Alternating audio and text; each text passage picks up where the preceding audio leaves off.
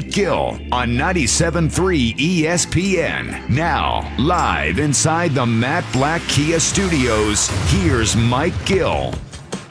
Uh, just after 3 on the Sports Bash Live 97.3 ESPN. Jason Fitz from Spain and Fitz going to join us here in just a second. Brought to you by Delaware Valley Acura Dealers. For great deals on our Acura's award winning lineup, shop online at DelValAcuraDealers.com.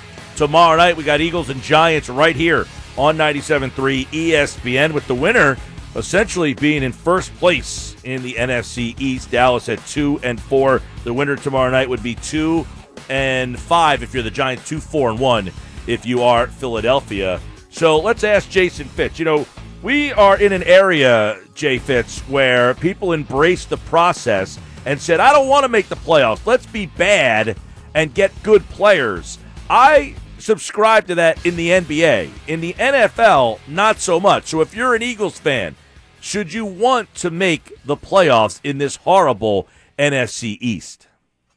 Well, look, uh, frankly, first and foremost, I always want to make the playoffs. I'll be real about that. Second, I'm with you. Typically, I don't want to tank for anybody because, as I've said for years, bad teams are normally bad because they draft poorly. So why are they suddenly going to figure it out just because they have the top pick in the draft? You know, the one thing that I think makes the Eagles' case so difficult, though, is they're facing so many injuries, right? So, like, if you believe that this roster, were that everybody healthy, uh, would be in a much different situation, then maybe there's that mindset. But do we also believe that this roster can't get healthy and put it together in the playoffs? I mean, who knows at that point, right? Like, I still believe that Doug Pederson can coach. I still believe that Carson Wentz can play quarterback. So I want to give myself a shot at any point because you never know when a wild card could go on a run. So I, I'm just not willing to mail out in a season, especially in 2020 when, you know, you, you have no idea also in the playoffs what the other team's going to look like every week because of COVID 19. That's a great point. Is uh, by the time we get to January, who knows where this world will be?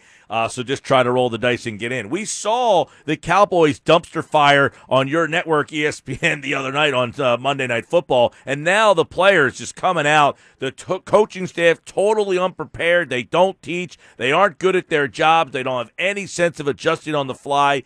Is the Cowboys dumpster fire real? Oh yeah, their season's done, and and I'll tell you, like th- that doesn't come based on anything on the talent side of it. That comes based on those comments you just mentioned. And a buddy of mine, that was a writer for years, said years ago, you know when the locker room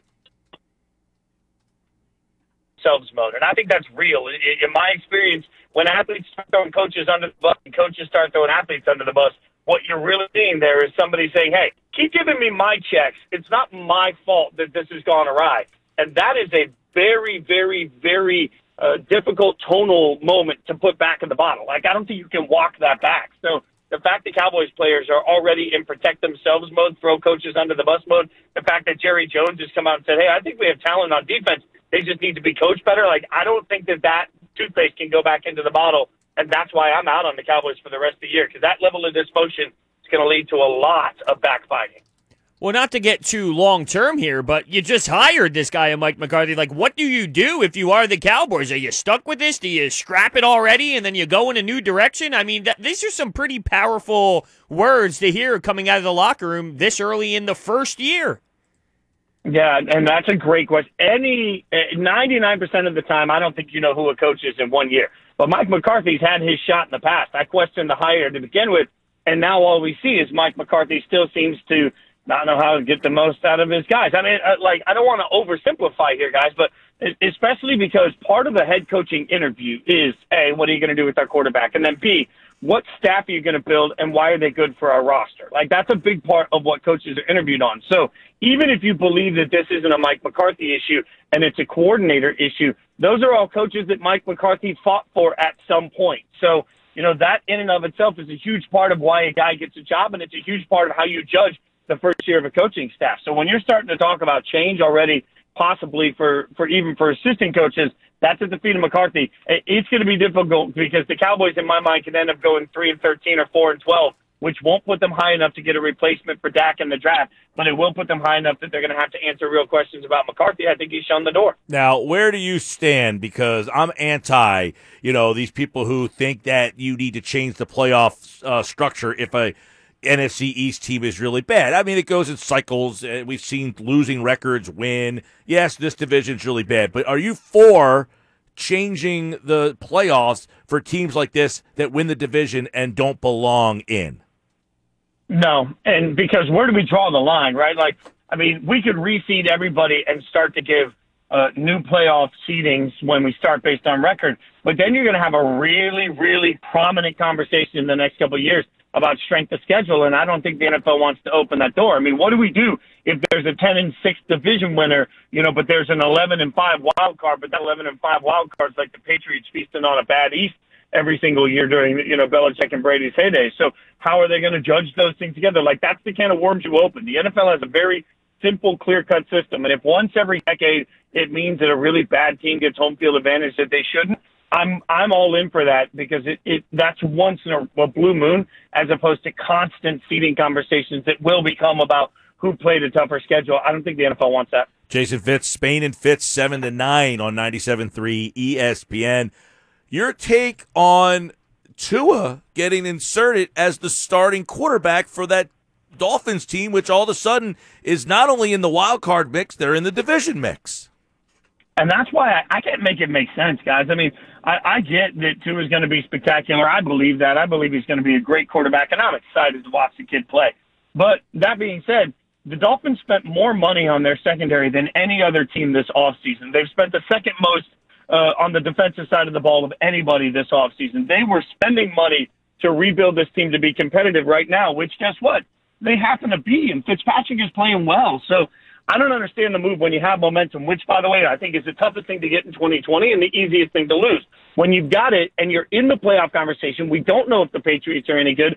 Frankly, we don't know if the Bills, after 4 0, but now they've lost to the two actually good teams they played, are the Bills for real or a house of cards? Like, why Miami would make this decision when they're in the thick of the playoff hunt and one rookie moment, one game where Tua just sort of has that rookie step back could be the reason that Miami misses the playoffs. I just wouldn't take that risk when Fitzpatrick's playing that well.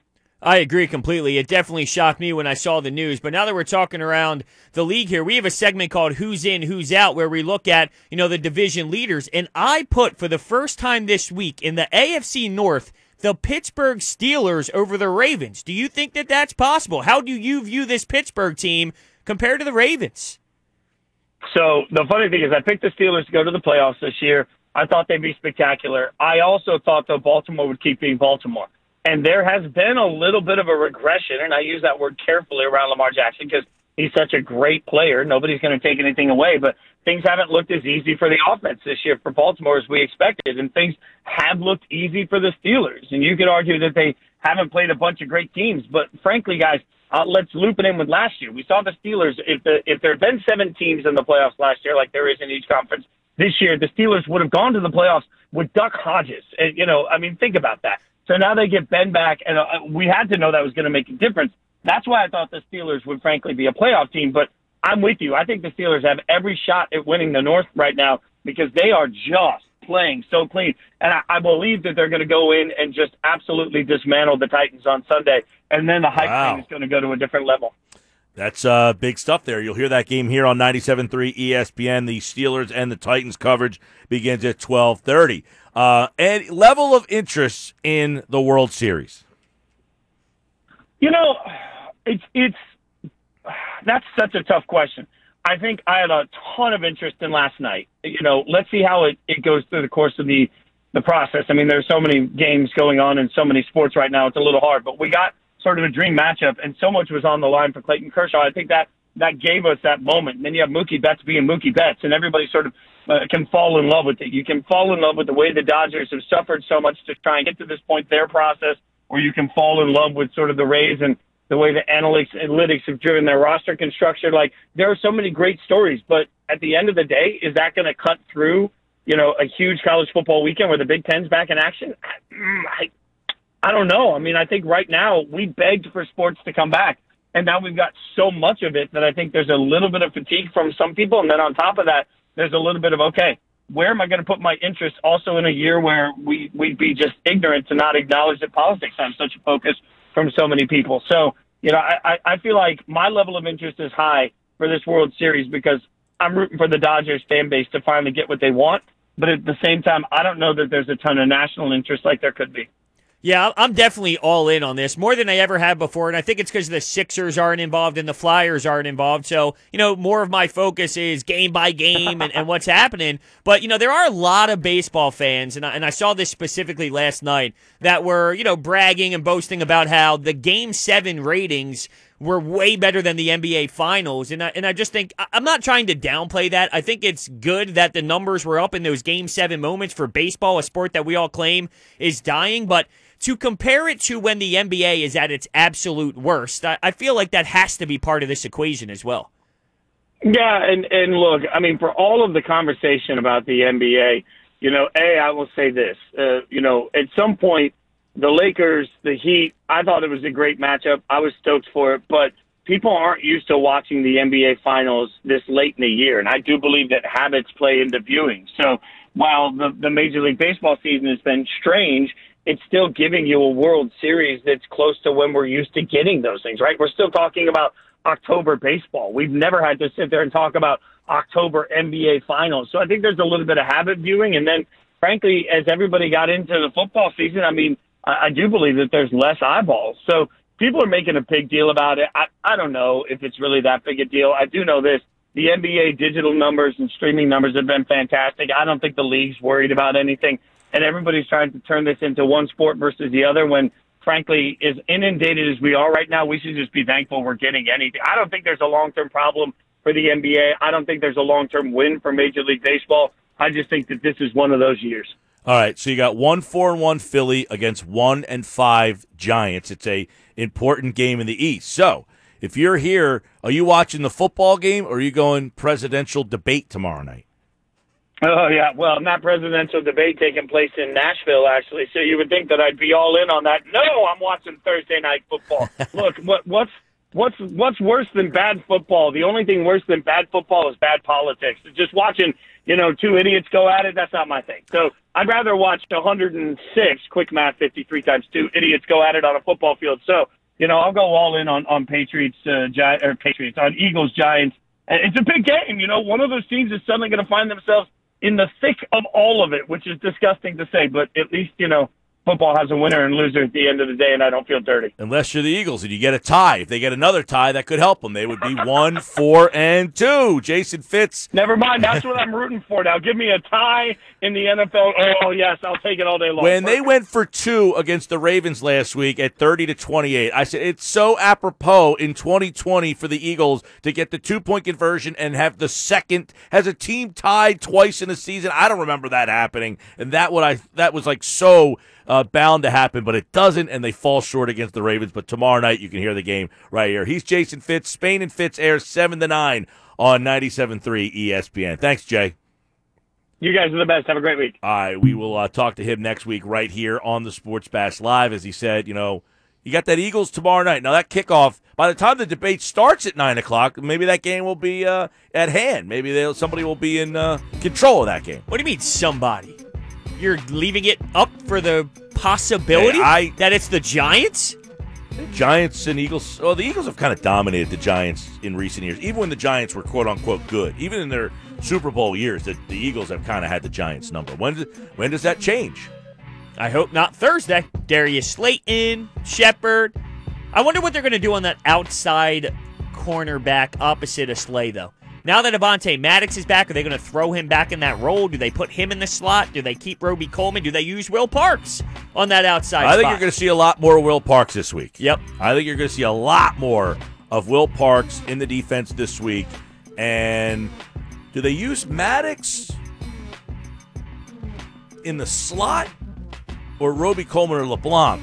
Do you keep Mills? Does he start? Is he kind of like the whatever? I don't know. That's an interesting thing. We'll talk to Jeff Mosher about that. Football at four in 45 minutes. There's never an off season for the NFL. It's football's number one sports radio talk show, The Sports Bash, with Mike Gill on 97.3 ESPN FM. John Clayton in 10 minutes. Stick around for that. Always great to catch up with the professor, John Clayton, right here on the Sports Bash 97.3 ESPN. A couple headlines we'll dive into that we want to kind of mix it up on before we get to the professor.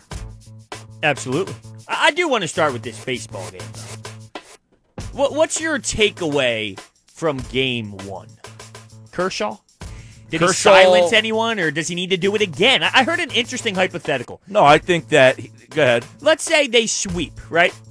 Kershaw gets one performance in the World Series. Is that enough for people to be quiet on Kershaw, or is it like we need to see this again? It's a good question. Um, I mean, he struck out eight over what six last night. Yep, slider was unreal.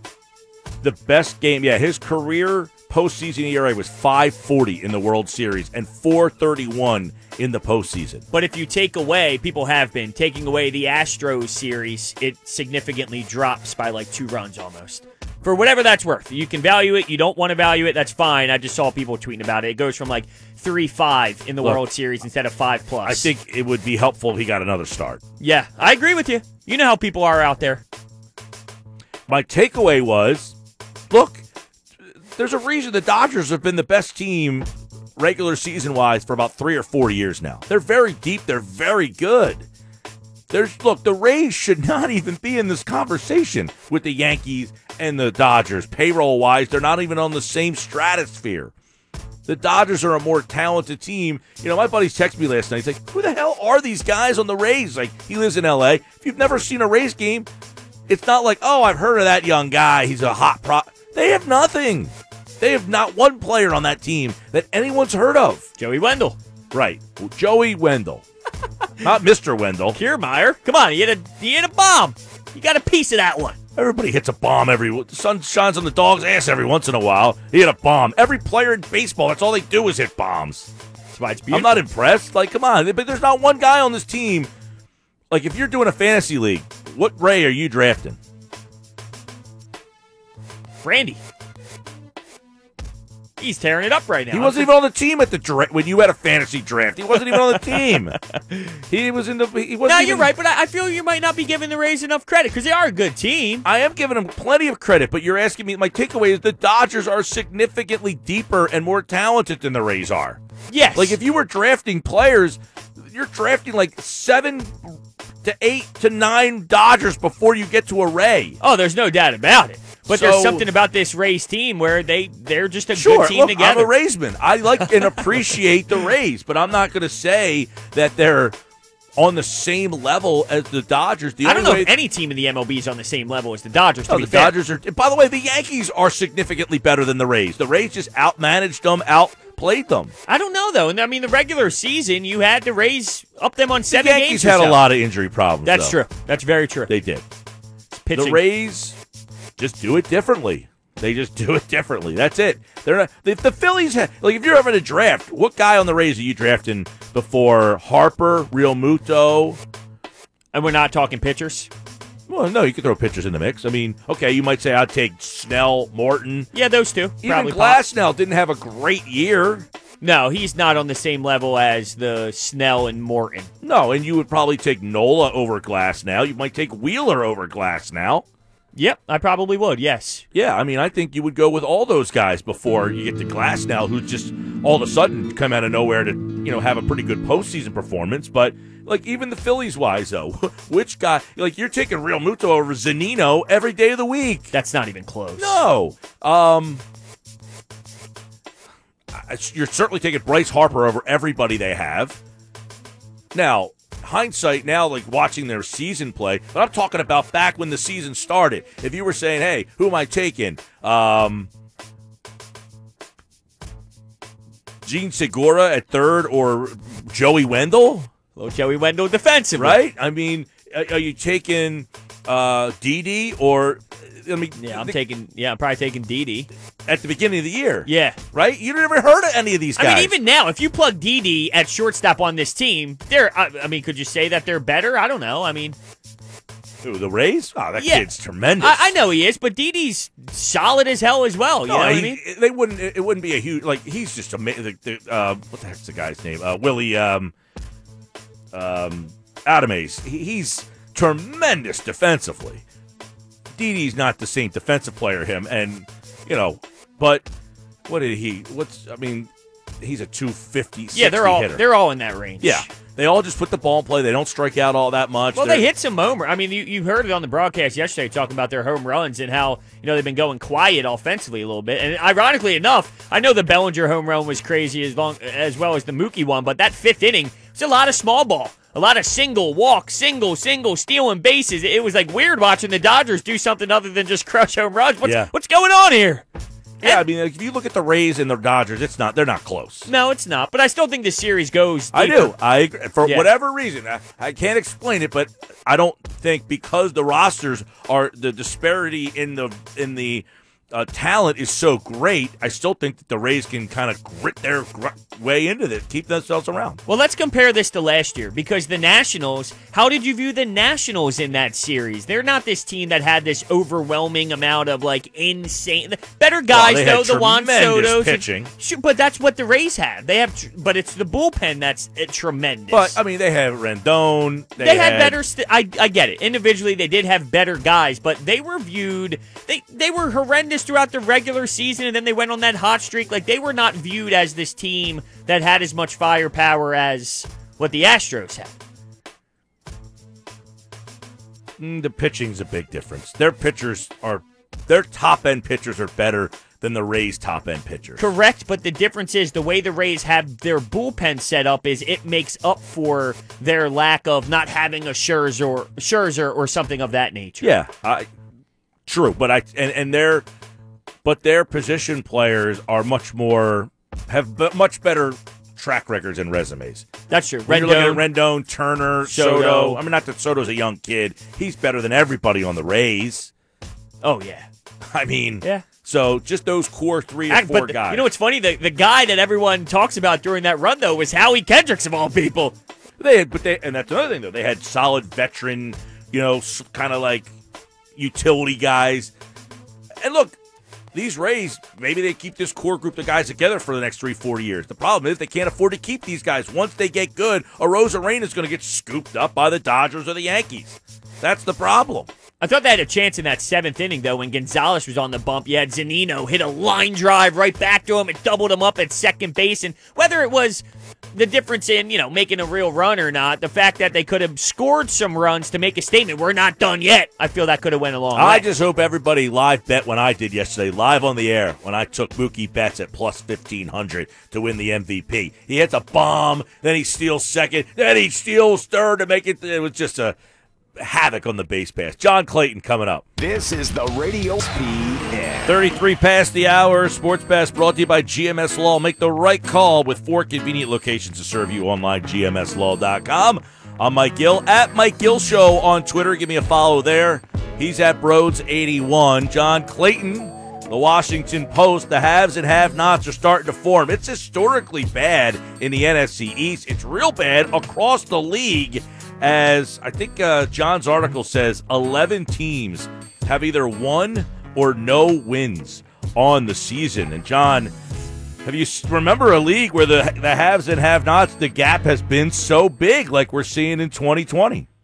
I can't imagine it this bad. I mean, this is uh, the worst that uh, I've I've seen because I mean, what I have to go off memory right now, but what the records of the the worst teams is like a 15, 34 and 2 and it's like uh, what are we talking about here? And and and you can see it week in and week out how it's affecting. Like, you know, you look for the you know, the NFC East right now, two fifteen and one, worst we've ever seen. And now the chances are that you know whoever wins this division, whether it's going to be Dallas or Philadelphia, you know, might be able to win it with six, and it might actually be less. You know, they can be with 11 losses or so and win a division like this. I mean, it's absolutely incredible. But then you look, for example, okay, here's the Rams. Rams are four and two. You're thinking, hmm, they're four and one going into the San Francisco game, looking pretty good. But they won the NFC East by winning the four games against the NFC East.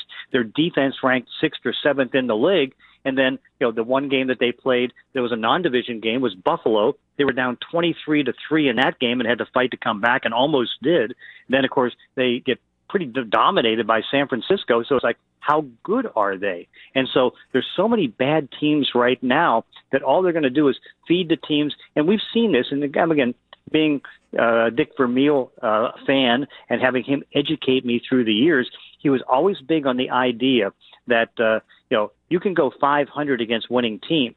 Just don't play a lot of them.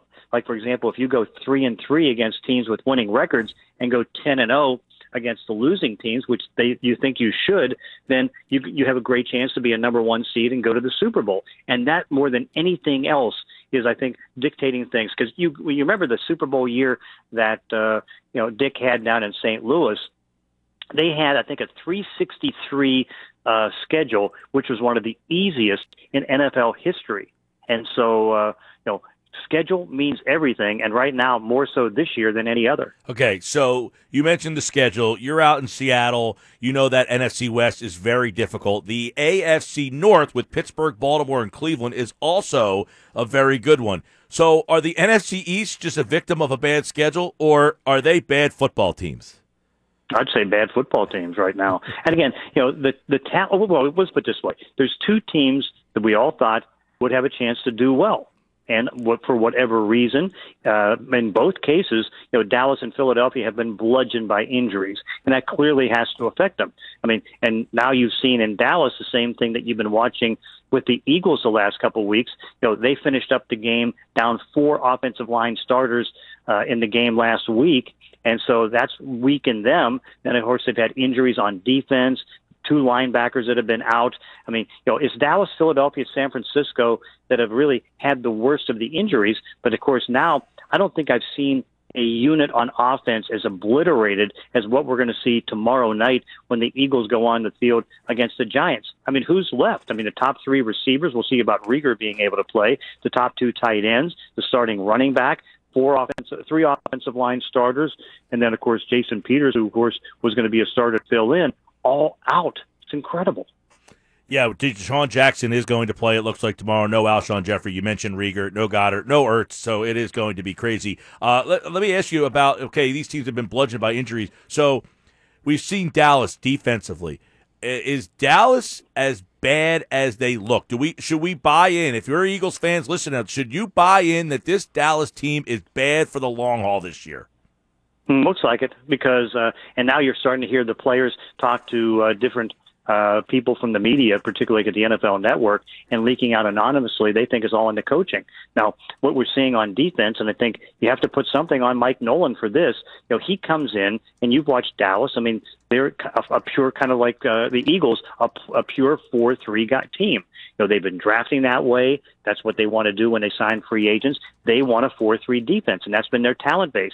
But Nolan comes in and he tries to change to a hybrid three-four-four-three Okay, he puts in more complications because one of the great advantages of a four-three defense, and Jim Schwartz is excellent in this, Pete Carroll's excellent in this. You make it simple. You don't make it to the point where you have to constantly think, think, think. I mean, you want to react, react, react, and get to better plays. All right, so now here he puts in all of these thinking parts. The communication has been a mess.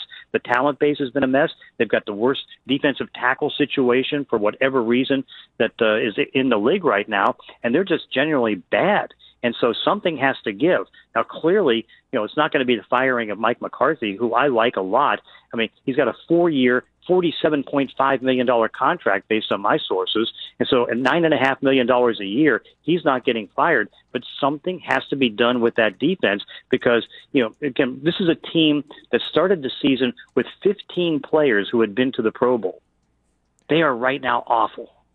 Yeah, no doubt about it. And and I was thinking, could they move on from the head coach? Is that crazy? And and I, I would think that it would be very quick to pull the trigger on him after hearing the rumors. But to tie this back to Philadelphia, when you think about Doug Pederson, it seems like over the last handful of years they were really down, their backs were against the wall, and then they rally. And it seems like you know you're seeing a situation where the Dallas Cowboys internally are becoming a mess. While Doug Pederson does stress me out at times with certain play calls and things of that nature on the field, there is something to be said about how good he is when things are tough inside a locker room. Those guys will not quit on him.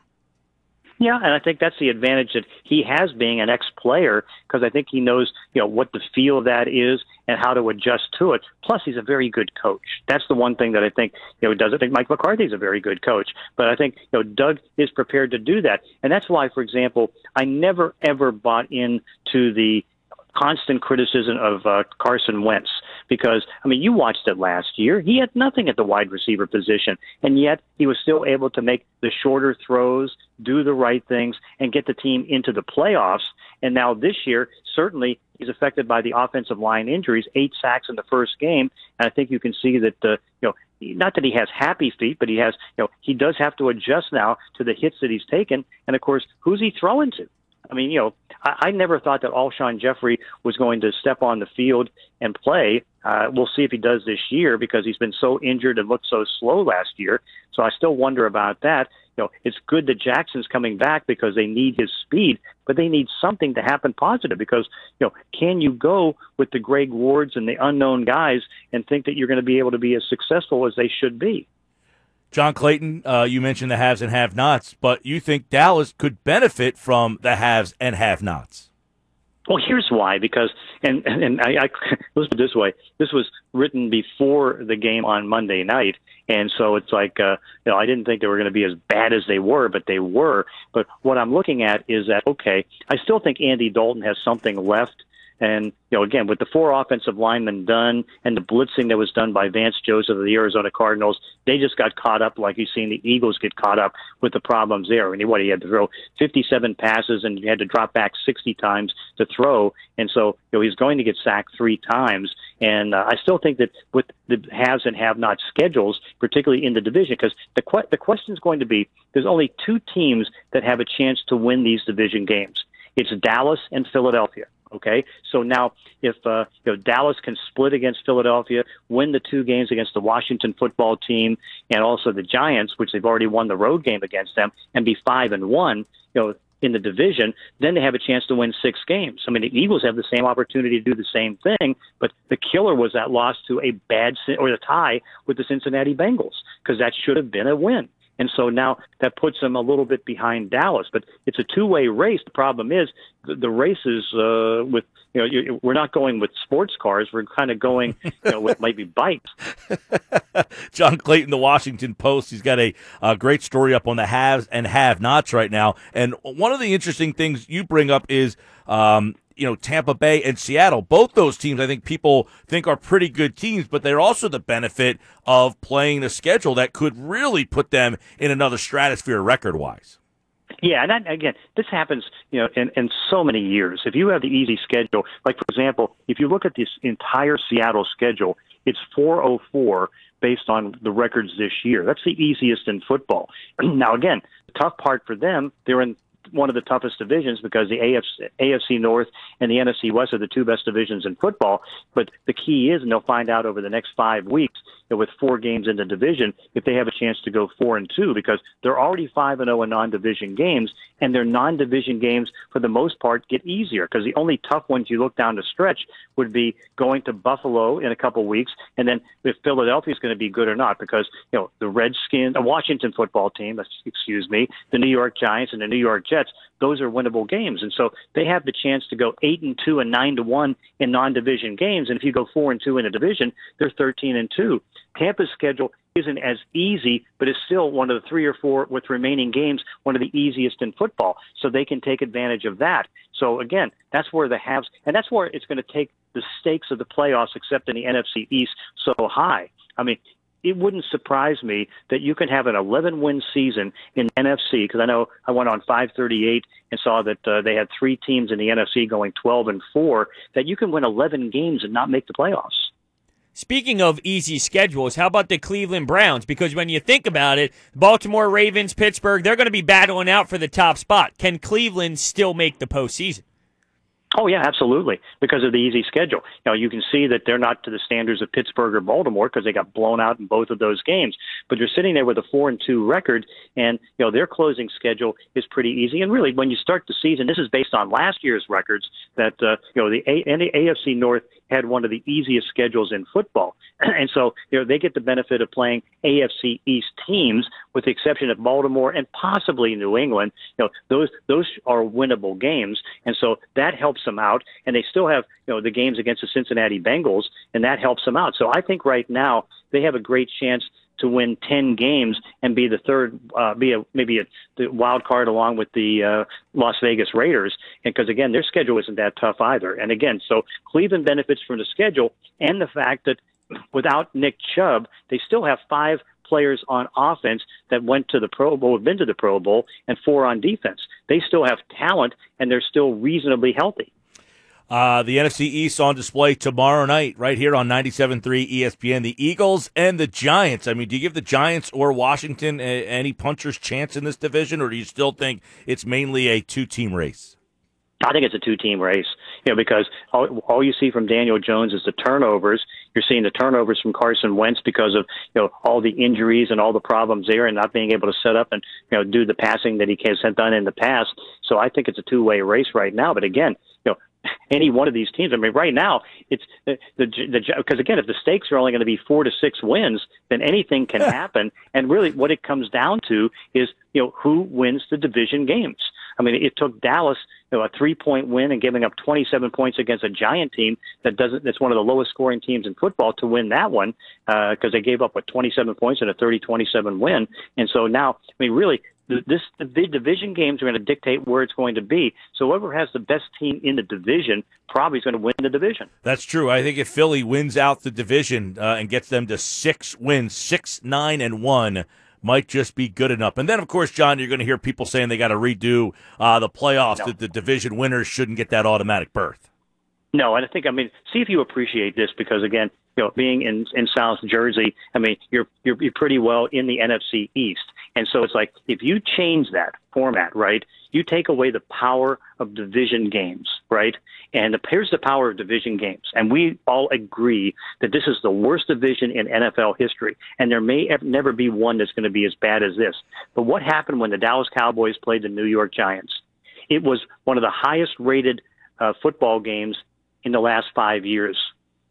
Think about that. Yeah. Oh, Over 21 million people watched that game, and they're bad teams.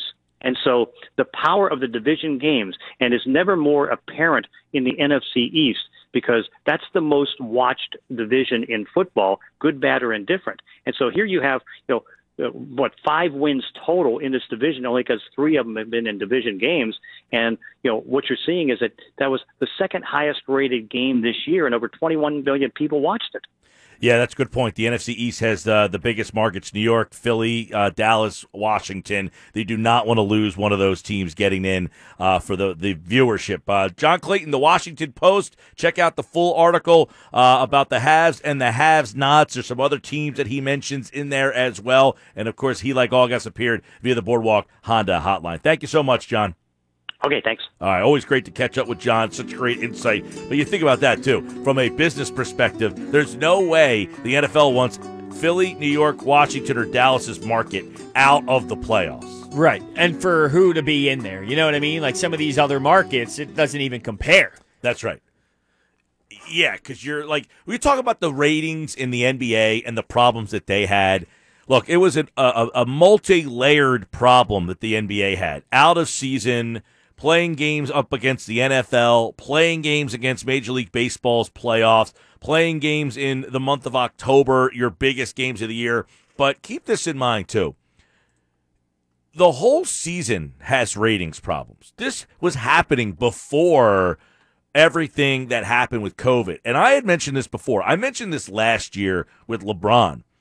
When you put LeBron James out west, you lost your biggest East Coast draw your best players and your best teams are playing games at 10:30 at night on the East Coast. That's a recipe for ratings failure for the league. The league should not have wanted LeBron James to go to the Lakers. They need LeBron James on the East Coast. So when they had those doubleheader TNT games on Thursday night, which the ratings suffered because there was no East Coast draw to put in those games. Another big problem the New York market has been out of basketball since the Knicks basically have been horrible since what, 1995? Do you think that changes with Kevin Durant and Kyrie being in Brooklyn? You know, I was listening to a podcast about this the other night. Our buddy John Ourand from the Sports Business Journal, he was asked that very question. Can Brooklyn kind of take the New York market and put them on their back?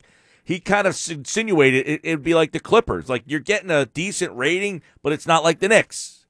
You're getting the stepchild. Yeah, I could see that, no doubt. It's hard to draw something like the Knicks, even if you're still in New York. It's not the same. No, and another thing is the Chicago market has not been relevant in NBA circles for a long time. Think about the relevant NBA markets right now. All right, when you pull up the Eastern Conference playoff bracket, and you're thinking to yourself, all right, where are we getting ratings from? Well, Boston. Boston, but they're not a great national draw because they don't have a big star. You don't think people fall in love with the Tatum aspect side of things? I mean, Tatum's not a national draw. You don't think so? No, If- not at all. Not at all. He's not LeBron. I mean, No, but that's the only- guy we're talking about. Oh, okay. They have no, no player on that level. No. Like if LeBron James played for Boston, sure. If you put Kevin Durant on Boston, then they're a big draw. Tatum's a great player, but he's not a national draw. I think people he's tune not in. changing the, the ratings. I think people tune in to watch Jayson Tatum play basketball. not the casual fan. The hardcore fan, sure. I'm talking about to really drive ratings, you need a superstar. Well, I need to know what type of le- like where's the casual. I need to know like a line between casual and the person who's tuning in anyway. Like I, I don't know where that is, where that line is. Uh, most people listening out in our audience right now are probably more casual. They're not just watching the Boston Celtics play. Look, Milwaukee, very small market. Toronto, not even an American market. They don't register. Indiana, very small market. Miami, just not a great sports market. They just don't rate very well. Brooklyn, eh, it's bigger market, but they're Brooklyn. They're not New York. Orlando, very small market. So of the eight playoff teams in the East, you got one, two, three, four markets that are really small. The only markets in the East that are decent are Philly and Boston. Well, let me ask you this though: How many of these players of LeBron status moves the needle in general for people to get that superstar level? It's like LeBron, Kawhi, KD. I'm not even sure Kawhi does it. Right. So my point is, if there's only two people in the league that we can really have this conversation about, well, then the league is screwed to begin with. From Well, the they had well, they had no ratings problem because you had LeBron playing in the East for how many years? it's hard for me to think that's the only reason. Look at the ratings. Well, I know, but that's where we talk about how many pretty- other things happened than LeBron moving. It's happened west. for two years though. Last year, the NBA ratings started to dip, and I said, "Well, LeBron James went out west, and the Lakers weren't very good. That was another problem. So LeBron going out west, the NBA lost their biggest East Coast draw. The ratings for LeBron when Cleveland played on TNT were gigantic. You take him off that TNT game when Cleveland plays, and you're putting in, you're substituting Milwaukee. Milwaukee's a great team. Yeah, but does Giannis? Do people want to watch to see Giannis play? I don't. He got LeBron. Because what I'm coming, so what I'm what I'm getting at here out of this whole The conversation NBA went is through the same problem with Jordan. LeBron they is had that, Jordan. is that I mean it changes everything with the NBA. Is just LeBron. There's no one is- else that That's moves what the, NBA needle. has been. When Jordan left, they had a ratings problem, and then it, you know, and look, look, Jordan played in the, the East with the Bulls, and they had him to put on national TV all the time in the primetime spot. Then that kind of got filled by LeBron coming in, and he's been in the East his entire career. The ratings didn't just start going down this year; they started to go down last year, and a lot of that was you had no LeBron James to play at eight o'clock on the East Coast. You're watching the game at ten thirty at night. You're not getting good ratings at ten thirty at night. It's just not happening. Oh, I'm I'm agreeing with you that that plays a role, but I, I just think when we talk about it, if there's really nobody else that moves the needle like him, then I don't really know well, what you the recipe is. a great Warriors team, and but that's was a West Coast squad. Exactly, but you had LeBron going into Warriors games. So you had Cleveland playing on most TNTs. You would have Cleveland playing on, you know, Cleveland Boston, Cleveland Philly, Cleveland, you know, somebody. And then you have this great Warriors team that you're boom, boom, you're getting two powerful draws back to back almost every single primetime game that you had for how many years? Four five. With LeBron, you had him out west east for 15 years. And now all of a sudden, you have no team in the East that has big enough star draw, and your best four teams are pretty much out west. They all play at 10:30 at night. It's a big problem. No, I'm with you. I'm, I'm not trying to say that it's not, but you know, when you think about it, it it's uh, kind of like how you started this. It's multi-layered. Like I feel there is so well, much and involved. keep in mind, like now, LeBron is out. You can't just say, "All right, we'll put the Knicks on." They can't put the Knicks on. They're so bad. You can't put Chicago on. They're terrible. Sixers might be your best bet in terms of stars with someone like Embiid, That's right? why they're on national TV as much as they are. They're trying to get an Eastern Conference team that has some sort of viewing power. Hey, here's your Sports Bash Cash code word for this hour. It's picnic. P I C N I C. Picnic. Enter it now on our website, 973ESPN.com. Picnic is the word. You can win up to $10,000. We're running out of words. We're running out of days. The final words Friday night at 655. The word is picnic, P I C N I C. Enter it now on our website thanks to Jersey Shore Federal Credit Union in Hamilton. Today